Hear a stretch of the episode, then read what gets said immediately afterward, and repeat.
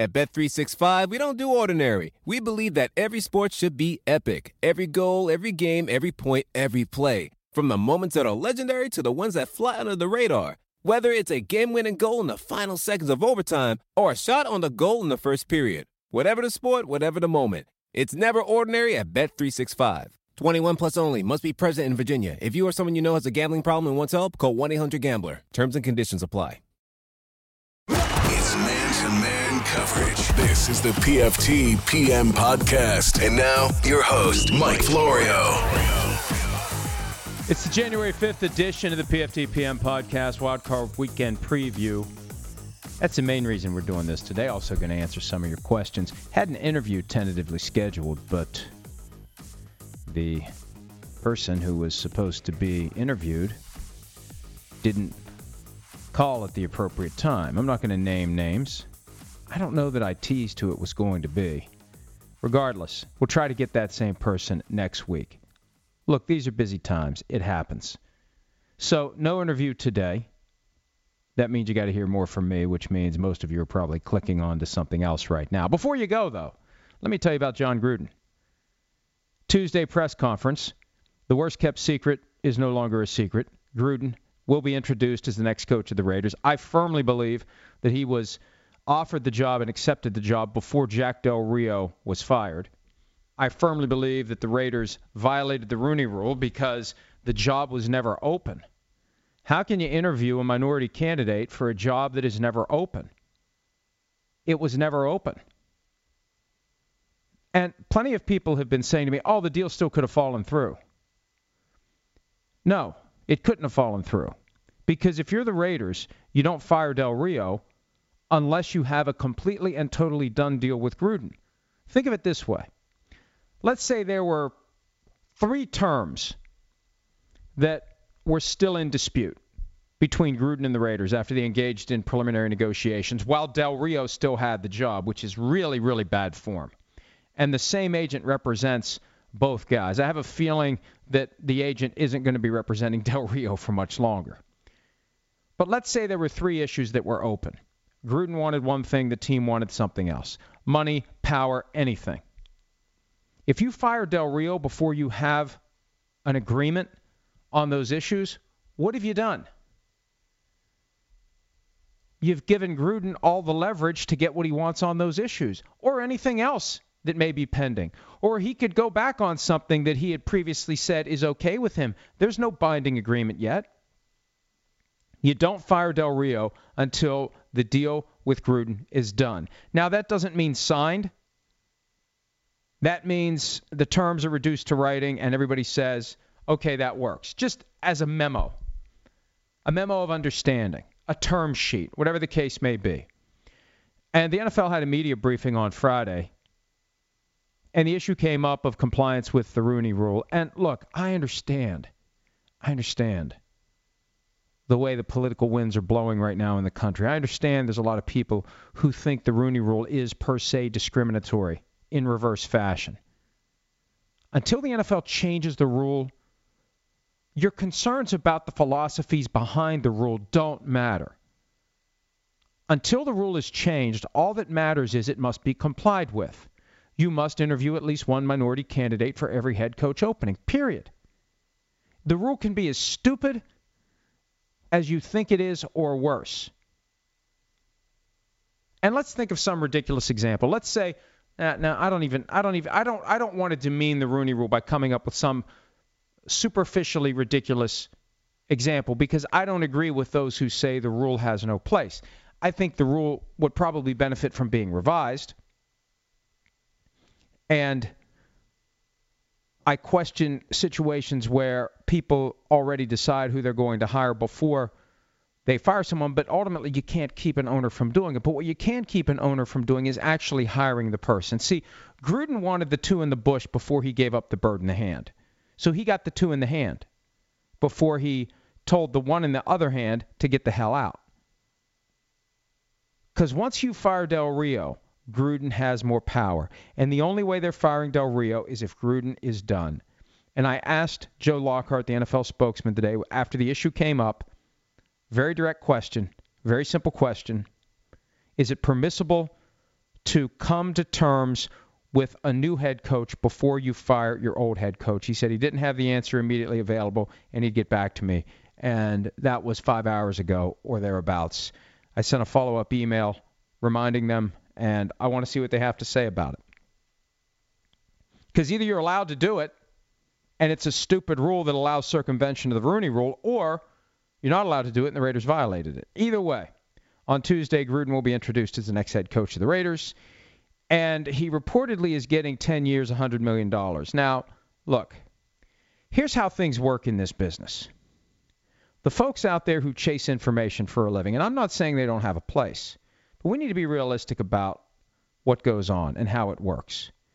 Most of the stuff that is reported by that churning of the information robots, most of it is announced five minutes later. A lot of it is going to be announced anyway at some point down the road, if not five minutes later, within the next five days. Some of it was never going to be publicly announced, but people want it out for a reason. And I think that somebody, maybe both sides in this, wanted it out that Gruden's getting 10 years, $100 million, because it makes it look like a big deal. It attracts a headline. Ooh, this is huge. Hey, the Raiders. They're pulling out all the stops to have a winner for their last year in Oakland. They're going to come rolling into Las Vegas.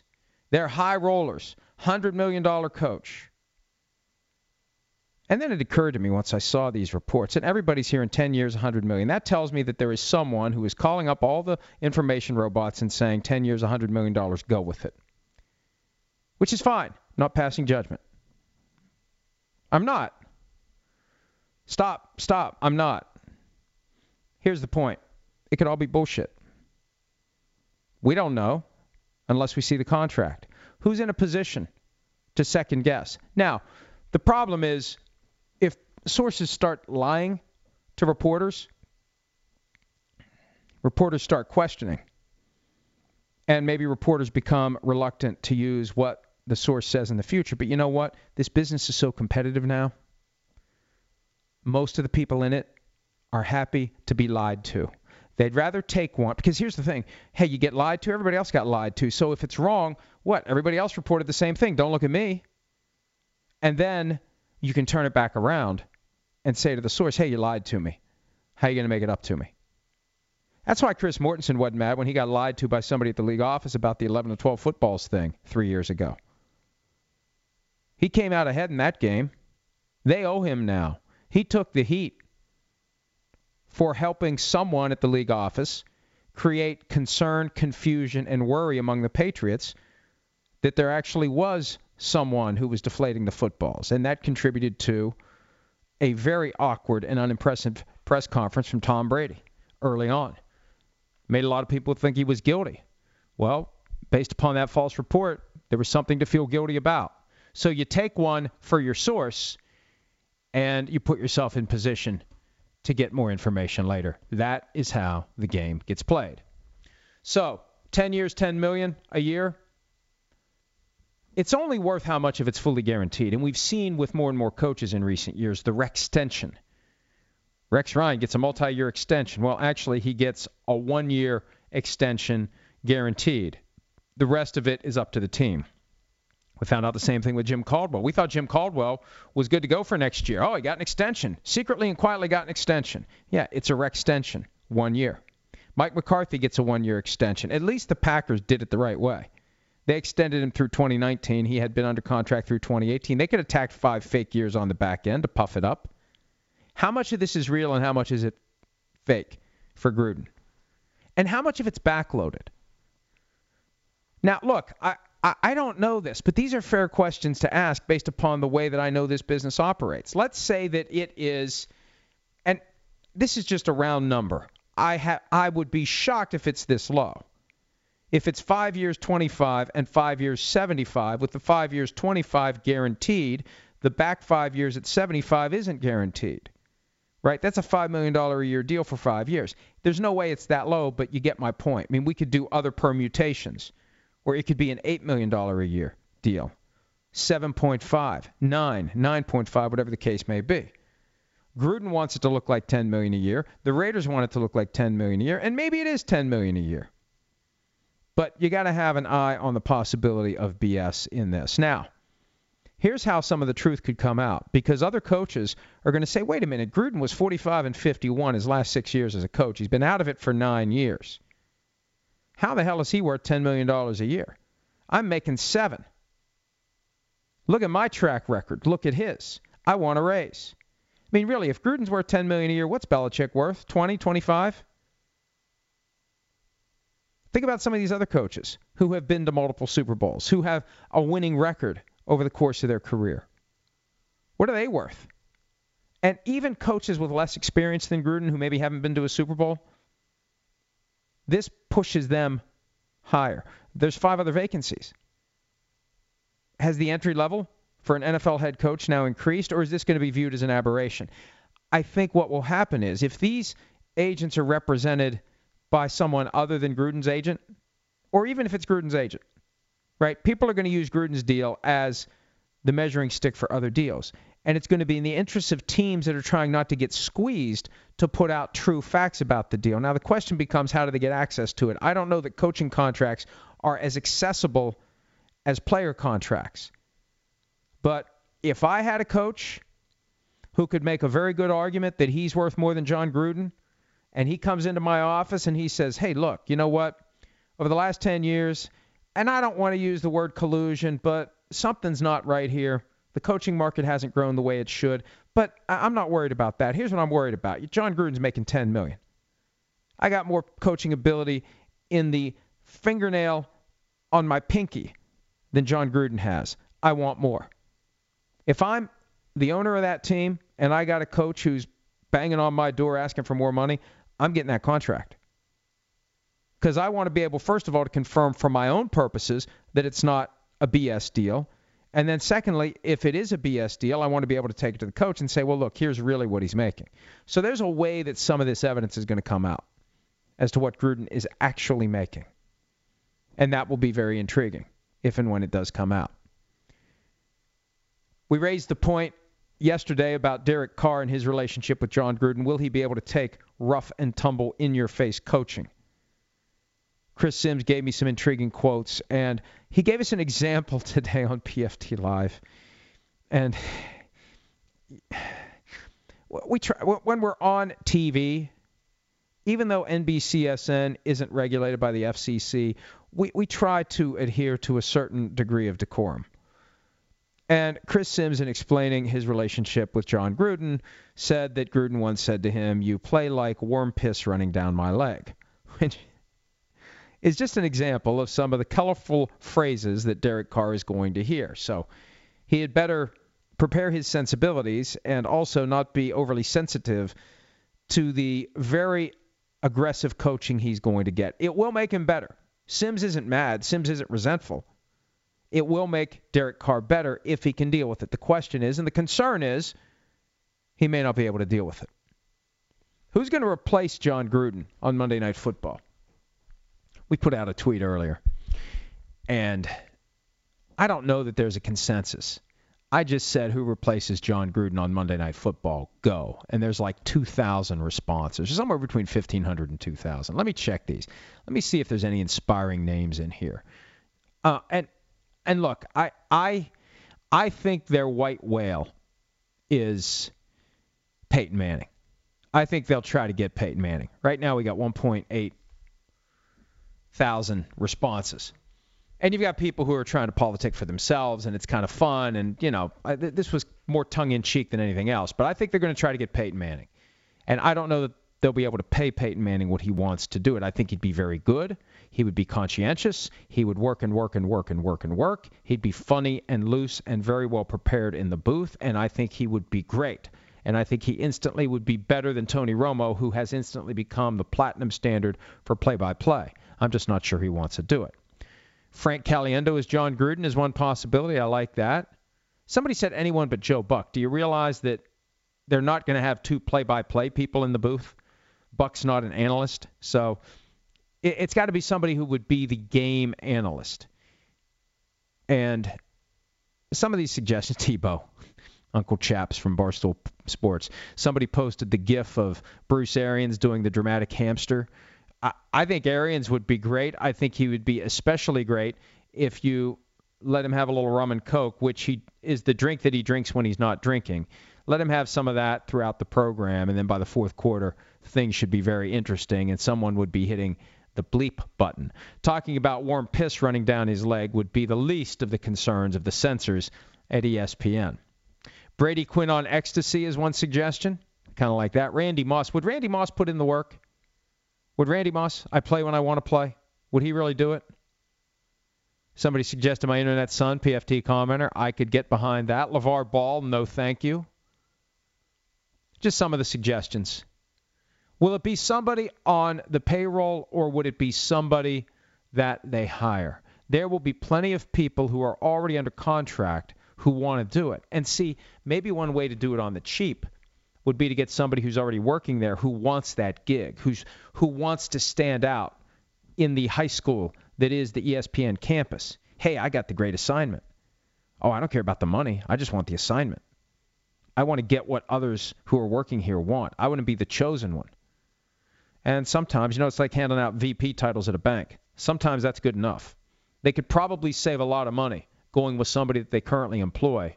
They'd have to pay that person more, but they probably would save a lot of money doing it that way than trying to lure someone like Peyton Manning into the organization.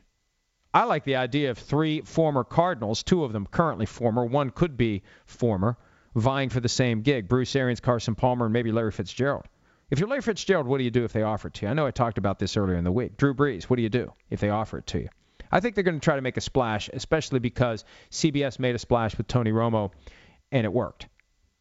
And I think they'll try to have someone in place by May. That's when the networks do the upfronts in New York City, and they're going to want to have someone because they want all the corporate sponsors to buy up all the advertising and be happy about it. So I think it's coming in the next few months, and I think there will be plenty of infighting and backstabbing and rumor mongering and efforts to make people look bad who may be vying for the job, and it's going to be fun to watch every minute of it. It's been fun to watch every minute of the Patriots story from ESPN and the reaction to it because Patriots fans already hate ESPN. And I think ESPN knows it. Now, my guess is there are some people at ESPN who are Patriots fans because it's so close to Boston. Bristol, Connecticut. It's technically New England, Northeast. But Patriots fans are still upset about the Deflategate false reporting from three years ago. And there were other aspects of the Deflategate reporting that upset people who root for the Patriots.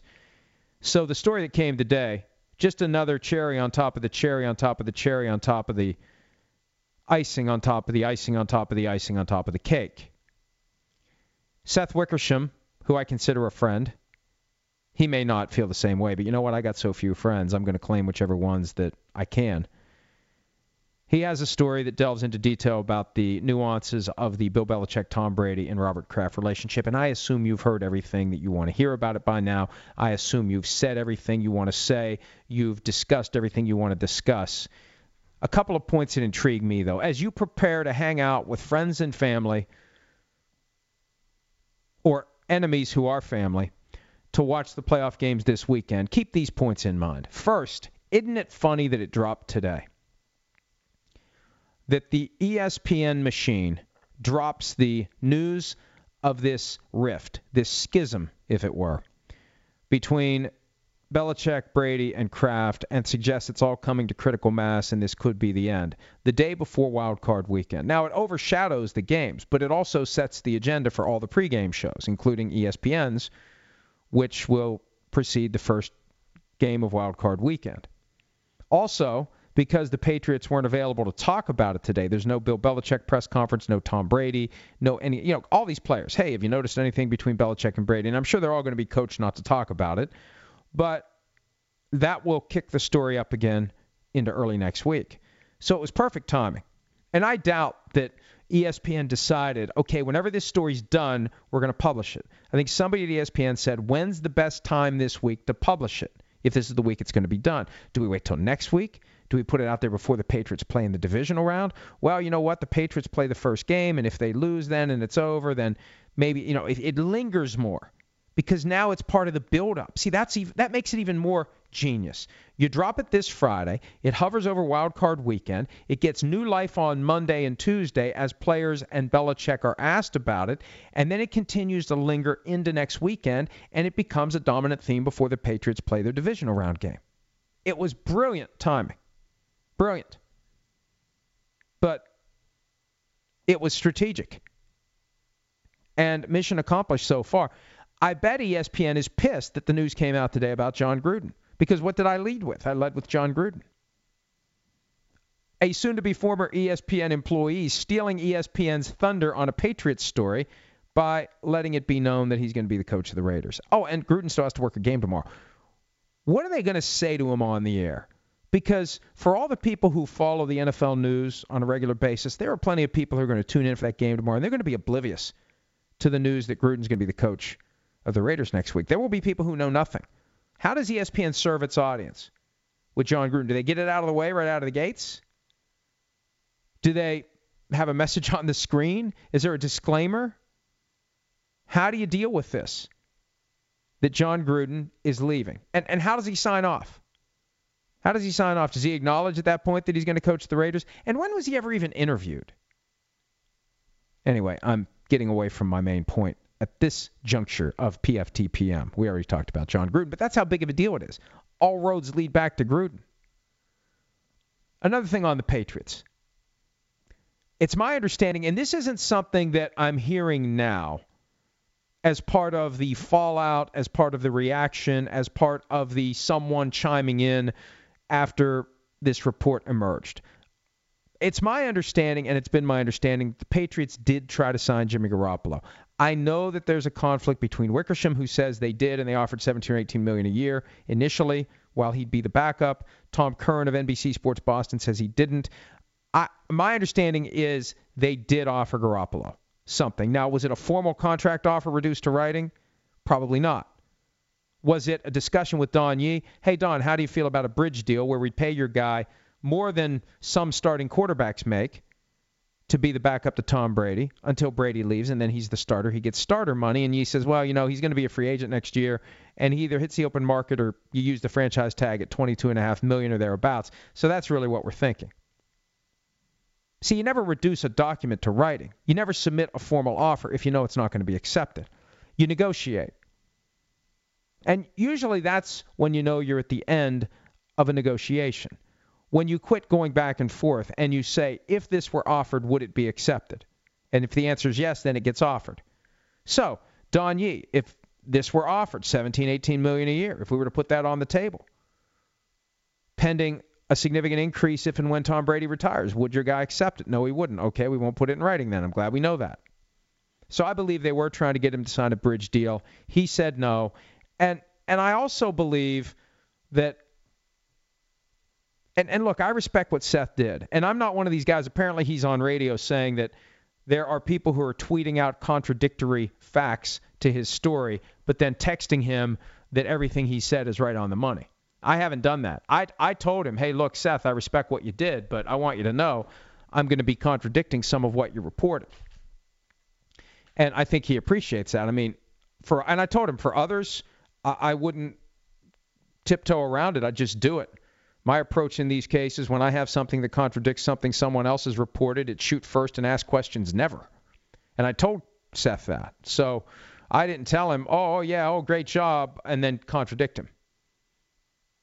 My understanding is, and I heard this very clearly, unequivocally, passionately, there was no mandate given to Bill Belichick to trade Jimmy Garoppolo. The picture that's painted by Seth is that Brady not Brady, but Belichick and Kraft got together two weeks before the trade deadline. They had a lengthy meeting, and the report is that Belichick was told in that meeting, "Thou shalt trade Garoppolo," because he's not part of the future of the team, et cetera, et cetera, yada yada. Well, here's the thing: if Robert Kraft was ever going to do that, you do that in the off season. You don't do it during the season. Garoppolo is worth more in the off season. Garoppolo gets you more in March because the team gets the benefit of a full year. Imagine how much better the 49ers would have been if they had Garoppolo from the start of the offseason program all the way through week 17. Maybe they'd be playing this weekend. he's worth more in March. And if Kraft was ever going to say, thou shalt trade Garoppolo, that's coming in March. See, I think the Patriots collectively made a miscalculation. Now, whether it was Belichick or Kraft or whoever, I think they believed that they could get Garoppolo to sign a contract at some point before he gets close to free agency. That he would sign the bridge deal for the privilege of staying in New England, getting paid very good money, not being at risk of injury, and waiting for Tom Brady to retire. I also think they hedged it from the perspective of thinking that they were going to see a dip in Brady's performance once he turned 40. You know, Brady can eat all the avocado ice cream in the world. Sooner or later, Father Time is going to whip his ass. And it may be that they decided to hang on to Garoppolo because they thought, you know what, come September, hashtag Tommy is no longer going to be hashtag Tommy. And he's going to be done after this year, and we have the smooth transition of power from Brady to Garoppolo. That didn't happen, although some would argue it's happened in recent weeks. And there are some nuggets in Seth's story pointing out that, you know, I think the game against the Chargers, there was a guy who was open deep, but Brady took the safer route because he didn't want to take a hit. And Brady has been banged up all year, and he's had a lot of interceptions in recent weeks relative to what he's used to. I think if he would have played like this September, October, maybe they keep Garoppolo. And maybe they transition from Brady to Garoppolo. Another factor here is this Robert Kraft, and this feeds into what Seth reported, but I think it's a dynamic that we need to keep in mind. Now, again, my understanding is there was no mandate to trade Garoppolo. But how can Robert Kraft be in any way responsible for not letting Brady finish his career with the Patriots because Kraft, I assume, is still stinging from the criticism he got from the perception that he didn't support Brady enough in Deflategate. You get rid of Brady prematurely. I don't know how that flies with the folks in Boston. I don't know if that goes over very well. Now, again, doesn't mean Kraft went to Belichick and said, get rid of Garoppolo but just another dynamic to keep in mind. And here's the last thing I'll mention about this two things. First, and I wrote about this earlier today, the picture painted by Seth Wickersham justifies speculation that Belichick may want out. And that's something I didn't think was ever going to happen. I thought what was going to happen is Belichick stays after Brady leaves and Belichick tries to win with another quarterback. And they still can draft somebody in 2018. They have the extra second round pick that they got from the 49ers by trading Garoppolo now or when they traded him during the season. But now that I read this article, I'm thinking, boy, how about Belichick to the Giants? Somebody suggested Belichick to the Lions. Wouldn't that be compelling? And wouldn't that be great for him? He he coached in Detroit 76 77. It was his second job after a year with the Colts. He was highly regarded by the Lions. It was when this future star was already starting to make himself known. He was coming of age before the eyes of the NFL establishment. And think of it this way if you had to choose between the Giants and the Lions, set aside your fan interests. If you're a Giants fan, you're going to say, I want the Giants, right? Wouldn't you rather coach a team that's never won a Super Bowl? Wouldn't you rather coach a team that's been through nothing but shit for the last 50 plus years? It's coming up on 60 years of futility, relatively speaking. They haven't won a playoff game since 1991. They've been one and done three times or thereabouts during the career of Matthew Stafford. And wouldn't you want Stafford, who's on the right side of 30, over Eli Manning, who's getting toward the end? Do you really think Belichick wants to go from one Tom Brady situation to another? And look, any other team that is interested in Belichick, whether they currently have a coaching vacancy or not, do you not call the Patriots and say, what would it take to get Belichick? And whatever it is, we'll give it to you. Now, the farthest you can go out in a trade with first round picks is three years. Would you give up three first round picks for Bill Belichick? Would you give up your entire draft in 2018 for Bill Belichick?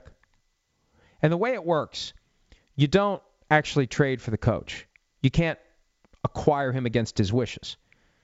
You reach an agreement with his current team as to what the compensation would be if you were able to persuade him to sign a contract to come to work for you. His current contract would be ripped up. He'd sign a new contract, and, and in light of the Jon Gruden deal, you may have to pay a hell of a lot of money to get Bill Belichick. But that's how it would work. First call, hey, Patriots, what would it take to get Bill Belichick? Here's what it would take. All right, we'll give it to you. Can we talk to him about a contract? Sure. Be our guests. Hey, Bill. Uh, uh, the Patriots have authorized us to talk to you about joining us as our coach. And uh, we'd like to know how much money, or if you're interested. He'd probably say something more than. But you know what? The mere fact that the Patriots would agree to a deal prematurely probably would contribute to Belichick wanting to go. And did the Patriots become influenced by Josh McDaniels and Matt Patricia being in demand elsewhere? And do the Patriots say, oh, wait, well, maybe we do bring this to a head? We're going to end up with none of these three guys. Anyway, I don't know that any of that comes to fruition. The joint statement that, that was issued by Belichick, Brady, and Kraft, I think, kind of gets everybody on the same page. And that's the last thing I'll say about this. It seems to the trained eye that some of the sources who were talking to Seth Wickersham are aligned with Belichick. And on the surface, you can look at that and say, maybe Belichick does want out. Maybe Belichick is trying to create a mess. Maybe Belichick is behind this because he's trying to agitate for his own freedom. Or also, maybe this is next level genius from the master of situational football. Maybe Belichick stirred all this up to force a renewal of vows, to compel the three guys at the center of this to come together and unite against a common enemy, basically everyone else. Comanche from Hell or High Water, enemy of everyone, which means everyone is their enemy.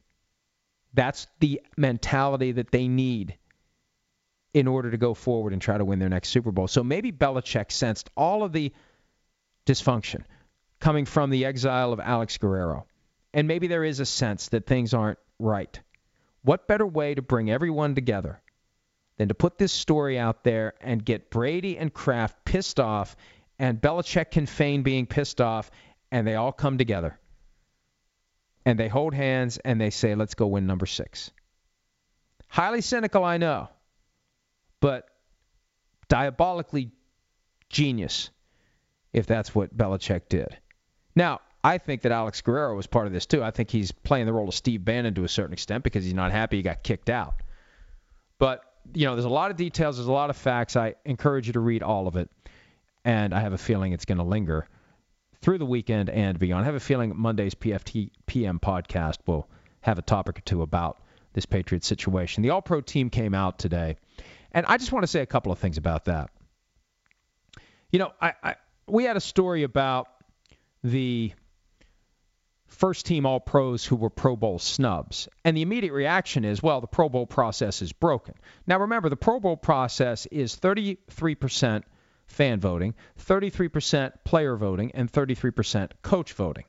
The All Pro process is the result of 50 media members who all cast one ballot each.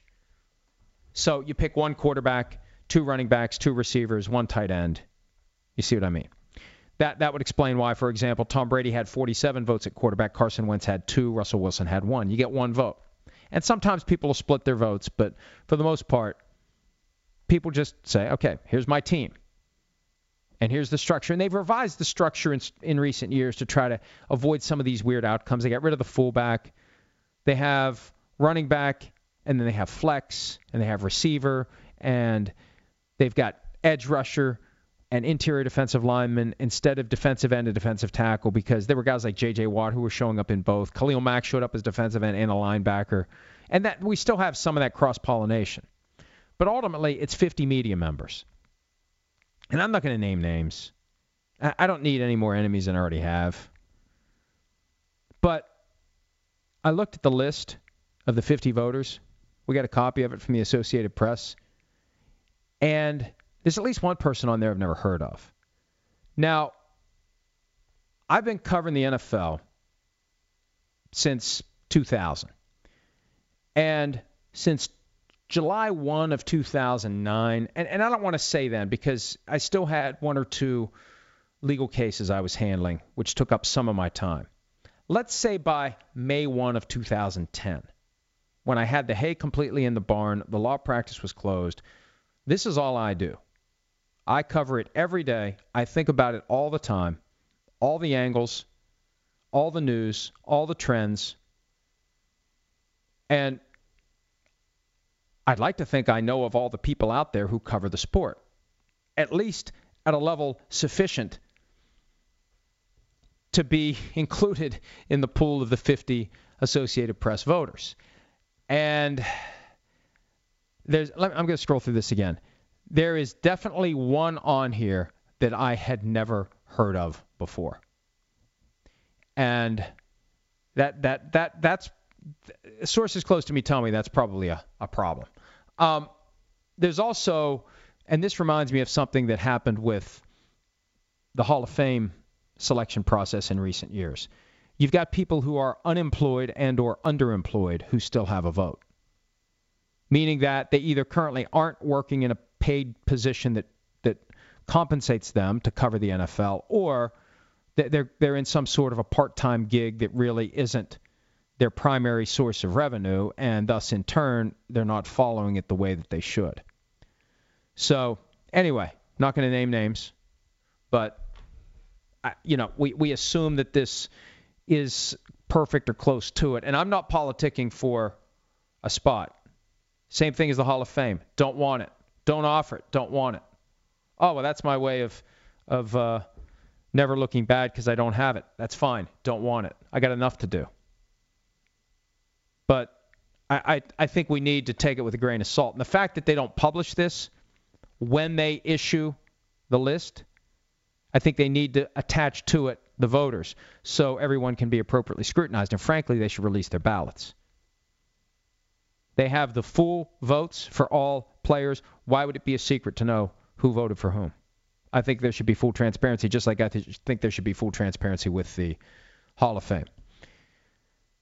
All right, quick wild card weekend preview because we've talked about this on PFT Live. We've written about it. Let's just rip through these games very quickly. Titans Chiefs. The Titans don't have DeMarco Murray. I think Marcus Mariota is still banged up with that hamstring that's been lingering. The Chiefs are going to use Tyreek Hill as a kick returner. They've been careful with him during the regular season. This is the time to throw caution to the wind. The offense has gotten better with Matt Nagy calling the plays. Alex Smith auditioning for his next gig which anything short of a Super Bowl appearance I think is likely. I think the Chiefs win this game. I, I think you can make the argument that the Titans shouldn't even be there. I thought it was going to be the Ravens and the Chargers taking the two wild card spots. It ended up being the Titans and the Bills. The, the Titans were not impressive down the stretch. And I think the Chiefs win this one easily. Falcons Rams on Saturday night. I'll be looking forward to the shots at the stadium because we've seen the Coliseum in prime time for Trojans games, and it's full. And we've seen shots of the Coliseum for Rams games, and the only time that it really seemed to be full and vibrant and exciting was that preseason game against the Cowboys when the Rams first returned to LA. If it's ever going to be full, it's going to be full on Saturday night.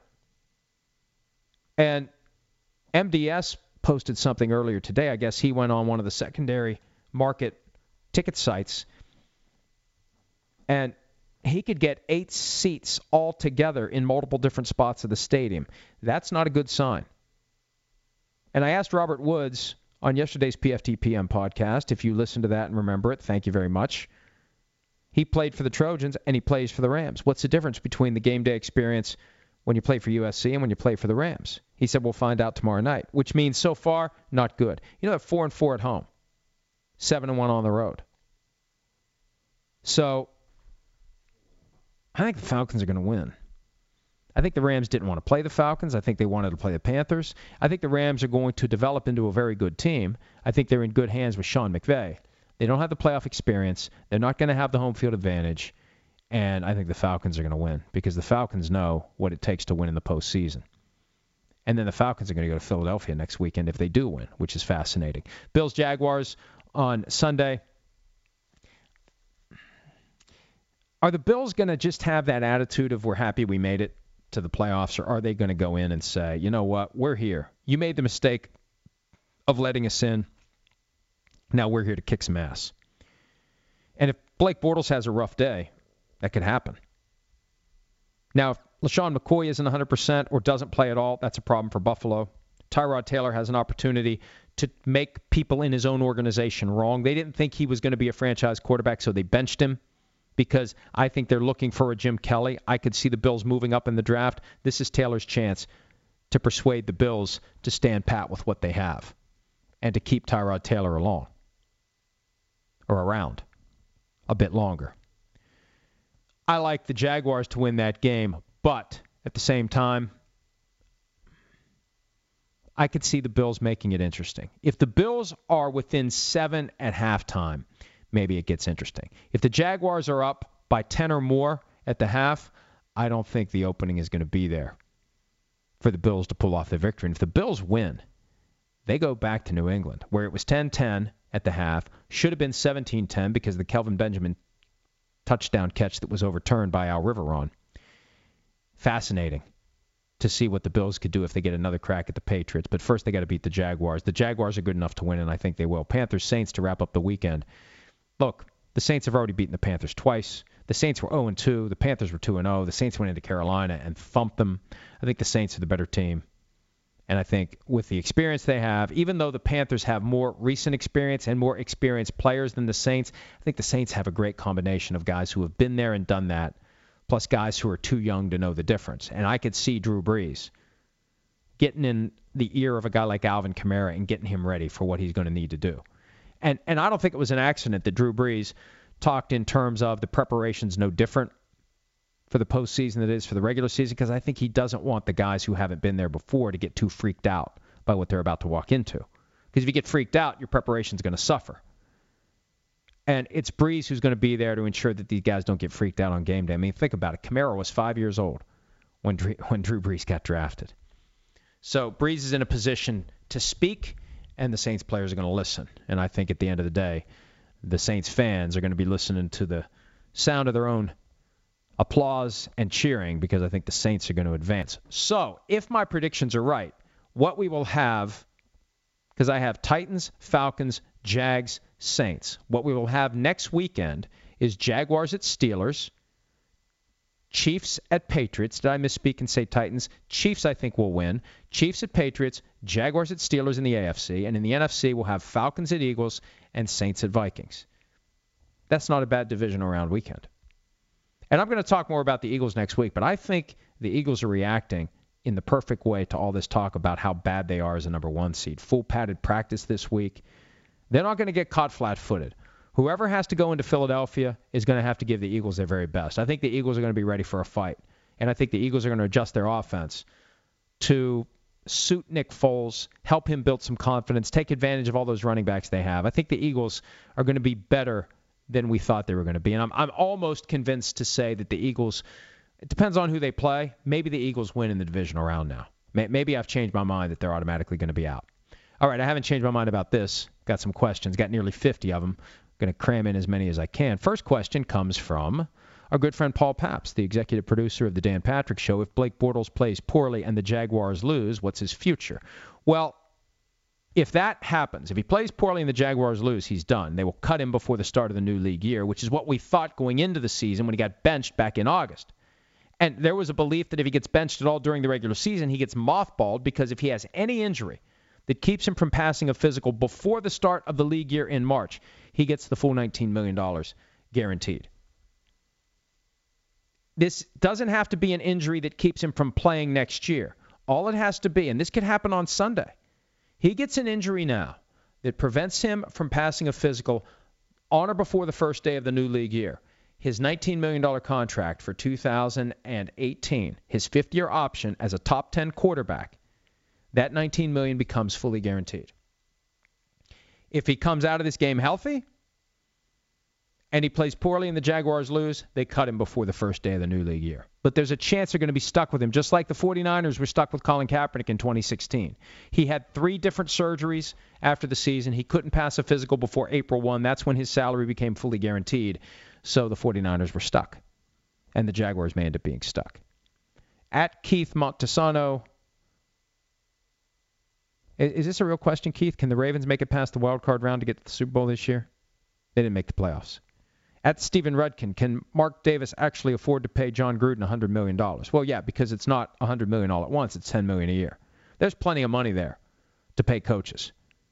There's plenty of money. And when you're getting 750 million in free money for your new stadium makes it a hell of a lot easier to come up with 100 million over 10 years if those numbers are real numbers and if that much is actually guaranteed. At Dustin Lowmiller, did I hear you say a while back that Tom Brady may or may not be getting paid for his business that treats Patriots players' injuries? Are there rules against this? Are there other ways for players to circumvent the cap like this? That was one of the the suspicions that came up within the last couple of years that TB12 with Alex Guerrero is providing services to Patriots players at Patriots facilities and being paid by the Patriots. That came up in a Boston Globe article, I think, late 2015, if I recall correctly, and there's a chance I don't. No one ever really explored that.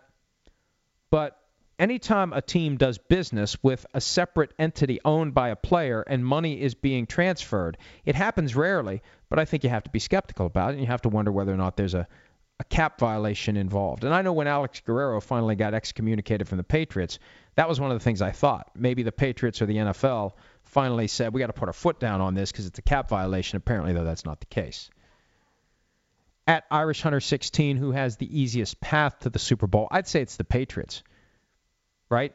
They have two home games, and the elements may work in their favor, and they're either going to have the Bills or Titans slash Chiefs the first time around, and then they get the Jaguars or the Steelers the second time around. I think they have taken up residence inside the collective heads of the Steelers, so that will benefit them. I just think the Patriots, who have been at least to the AFC Championship game every year since 2010, I think they get back to the AFC Championship game and they get to the Super Bowl. Next question comes from Chris Taylor, 4046. If anyone was going to trade for Bill Belichick, wouldn't the Lions make the most sense as a destination due to his connection to Quinn? Yes, I talked about that earlier. Quinn is Bob Quinn, the GM. And I'd rather coach the Lions than the Giants if I'm Bill Belichick.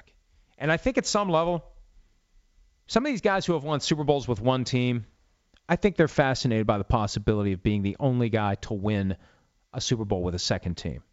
Bill Parcells came close. He took the Patriots to the Super Bowl after winning two with the Giants.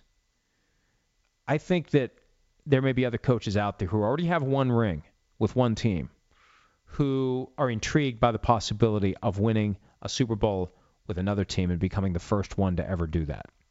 And if I'm Belichick, even though he's got a ton of respect for the Giants, man, that opportunity in Detroit, expectations are low. You would be the king of Detroit. For as beloved as Belichick will always be in New England, he'd have that same status in Detroit. Ring of Honor, Hall of Fame, both cities. That's Peyton Manning territory as far as players are concerned.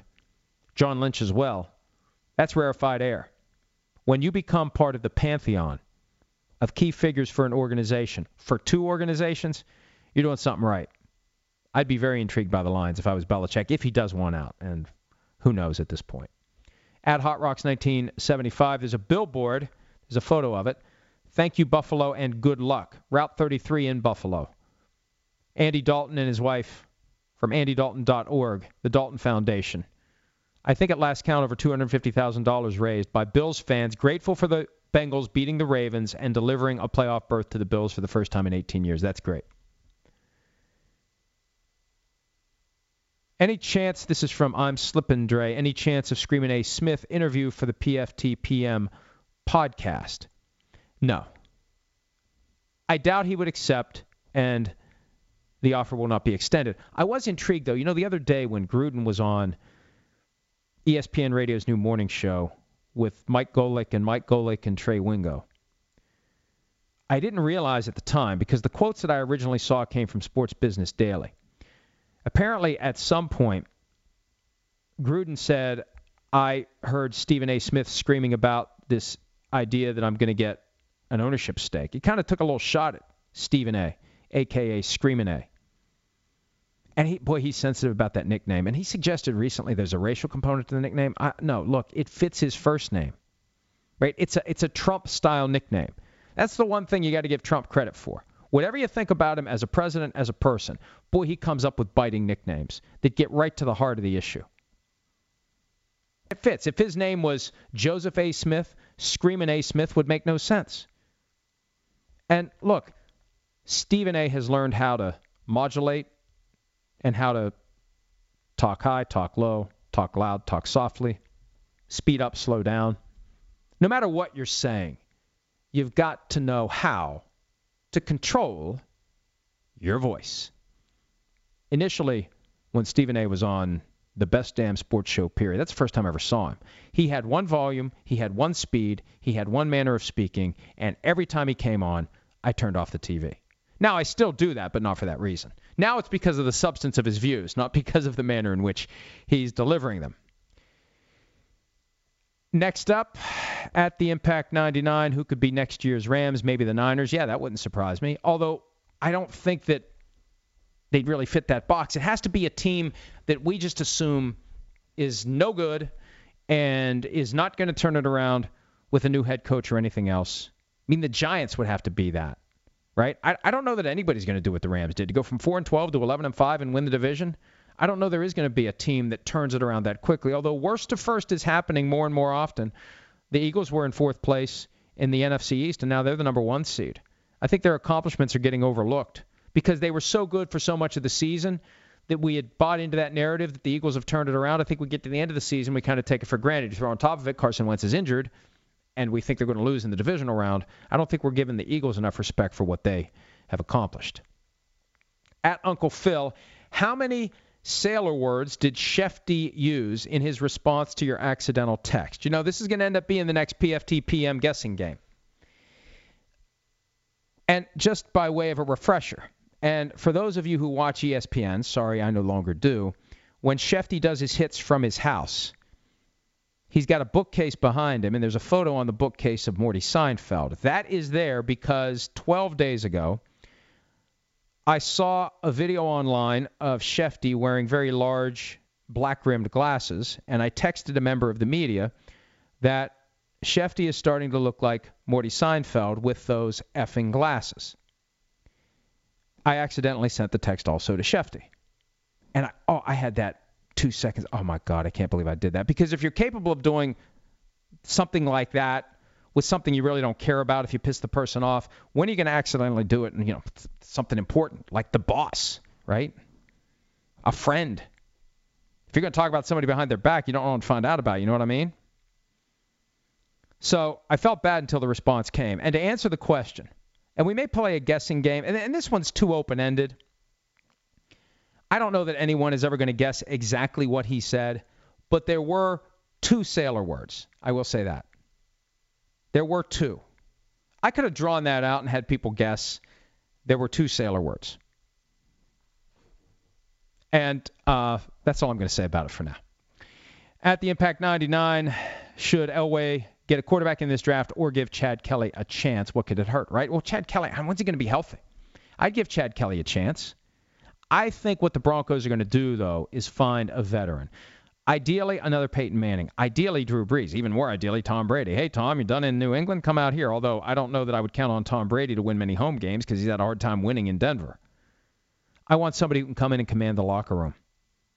I want somebody who can come in and the defense will listen and everyone will be accountable. And I think that's what the Broncos have missed more than anything else in two seasons without Peyton Manning.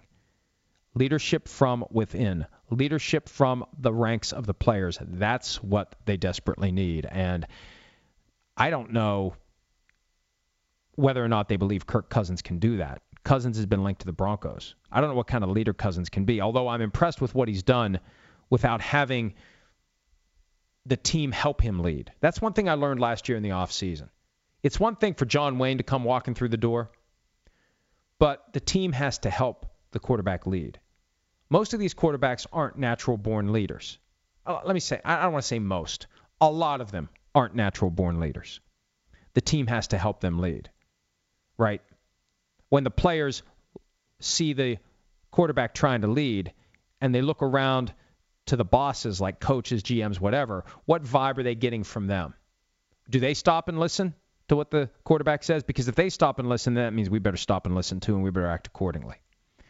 At the Impact 99, more important putting points on the board or keeping them off. Well, what do they say? Defense wins championships, right? I think if you have a suffocating defense and you can frustrate an opponent in a single elimination setting, that's better than getting into a track meet. I think it's always better in January to hit, not hurt, no bounties, but to hit hard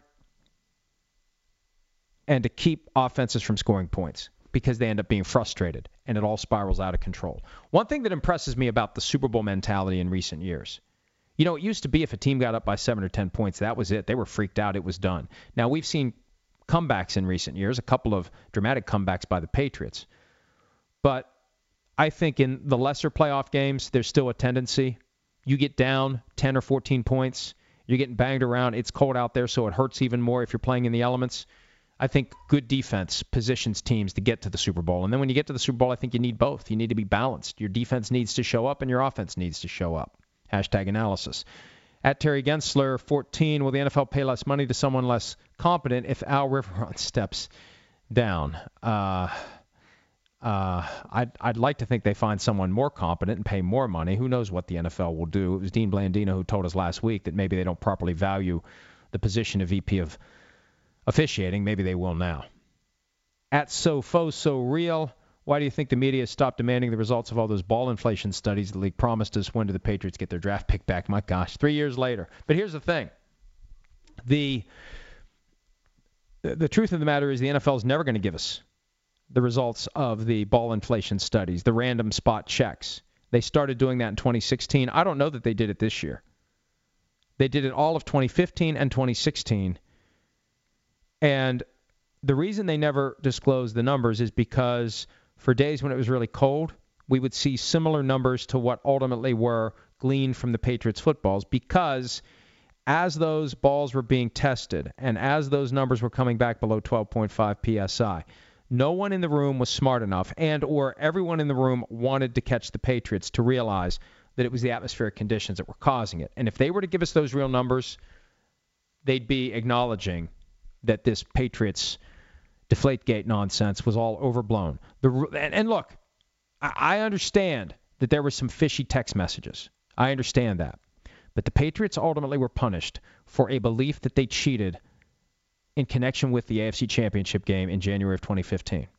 And I think a fair assessment of the evidence, especially given the quality of the pressure gauges, given the past history, regarding the procedures for testing the balls, I think the end result should have been it's inconclusive as to whether or not there was any tampering with the footballs. Because if there was tampering, it, it would have been almost indetectable in comparison to what those numbers should have been. If there was tampering, if there was tampering, here's what I meant to say. If there was tampering, the number should have been two pounds or more lower in 11 to 12 footballs, in 12 or 12 footballs. Because if you put tampering on top of the impact of the atmospheric conditions and what that naturally does to the air pressure inside of the football, it should have been a dramatic difference. And the fact that it wasn't should have caused the NFL to say the results are inconclusive. But different forces were at play. And and and I don't like it one bit. And the league knows I don't like it and they don't like me and I don't care. At B Flow Fo Show, would you rather watch only the Titans Chief games Saturday or wear Morty Seinfeld glasses for a week on the show? Look, I won't wear Here's the thing if I wear those glasses, I will not look like Morty Seinfeld. I will look like Jerry Lewis, which is why I don't wear glasses. At B Flow Fo Show over under before the end of next season, we find out how much Bill Belichick makes and changes the coaching payroll forever. I don't know that we're ever going to find out how much he makes. I think he'll probably get a raise now, and we still won't know what he's making. The thinking is he's making 12.5 million, but nobody knows for sure. And if Gruden's worth 10 million, I say Belichick's worth 20 million. At Corey Kostricki. Kostrazicki. Corey Cost. How about just Corey? Does Tyrod have the ability, slash, will he put the team on his back against the Jaguars? Well, he may have to if LeSean McCoy isn't 100%. And he's got all the incentive he needs. They don't believe in you. Right? I know he's saying all the right things. Hey, Tyrod, the Bills don't believe in you. Go out and prove them wrong. Isn't that something if he could pull that off and they would win and go to New England and pull that one off? That would be up there with Jaguars Broncos from 1996. At Mike Durham, who gets a job first, Kaepernick or Manziel? It's a trick question. Manziel's getting a job in the CFL. Now, Kaepernick would get one if he wants one. He doesn't want one. And I saw that Greg Roman is staying with the Ravens. That's unfortunate for Kaepernick. Because if Roman had gone somewhere else as the offensive coordinator, there's a chance that Kaepernick goes there too. A chance. But it, it appears that Roman is staying put. I think they've announced that Roman's staying put. He's now the assistant head coach in Baltimore. Next question at B Flow Faux Show. What do you miss most about civil litigation? By the way, I love the various legal analyses you give about NFL issues. Really insightful. Thank you very much for that. Thank you very, thank you, thank you very much. What do I miss most about it? I miss most about being in trial because there is something exhilarating about the feeling of being out there on a tightrope with no net, on being essentially the producer, the director, the writer, and the actor in a play that is unfolding in real time, while someone else is trying to perform a completely separate play that is diametrically opposed to the play that you are putting on. You can plan all you want. I know lawyers who plan, plan, plan, plan, plan, and they've got stacks and stacks of pages and notes, and they're ready for anything and everything. You can't be ready for anything and everything.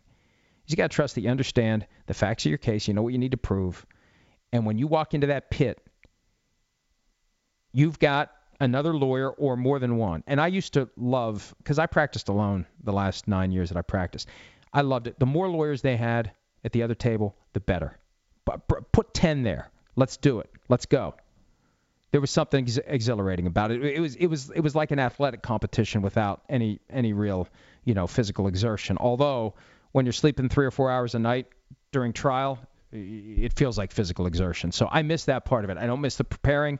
I don't miss all the workup. I don't miss all the fighting that would occur among the lawyers, all the nasty letters you send back and forth.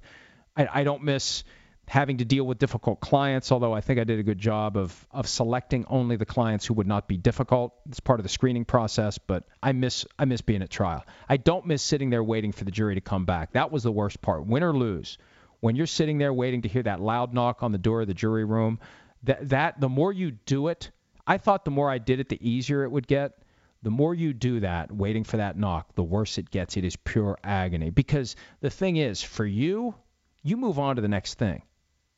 I mean, when, when you are consumed by a week or two of preparing for a trial and trying a case, you've got to move on because you got all the other stuff that's piling up that needs work. And that's the best part about losing. There's no time to sit around and wallow in your misery. The worst part about winning, there's no time to sit around and say, hey, we won. But for your client, that's their one shot. I mean, for me, I got another one coming. I got another one coming. I got this one coming. I got that one coming. I'm going to stay on the horse here. But for the client, this is it. And they got a lot invested in it. They put themselves out there. They, they put themselves in a position where they were uncomfortable, where, you know, and typically I did a lot of employment work. So the playbook is make it as miserable as possible for the former employee, make them look bad, make them look horrible. They get dragged through the mud. And if it doesn't work out for them when the verdict comes in, it just it that always shattered me because for them that was it. For me, I'll be fine. I'll wake up tomorrow and I'll have no choice but to get out of bed and keep going. I always worried about my clients after a loss, like how, how many days can they not get out of bed? Does this make does this make it worse? It was bad enough that they lost a job that they've maybe had for 10, 15, 20 years or under circumstances that were very stressful and inappropriate. Now on top of it all, they fought and they lost. That that that that was always something that I don't miss that. All right, I've talked way too much about myself.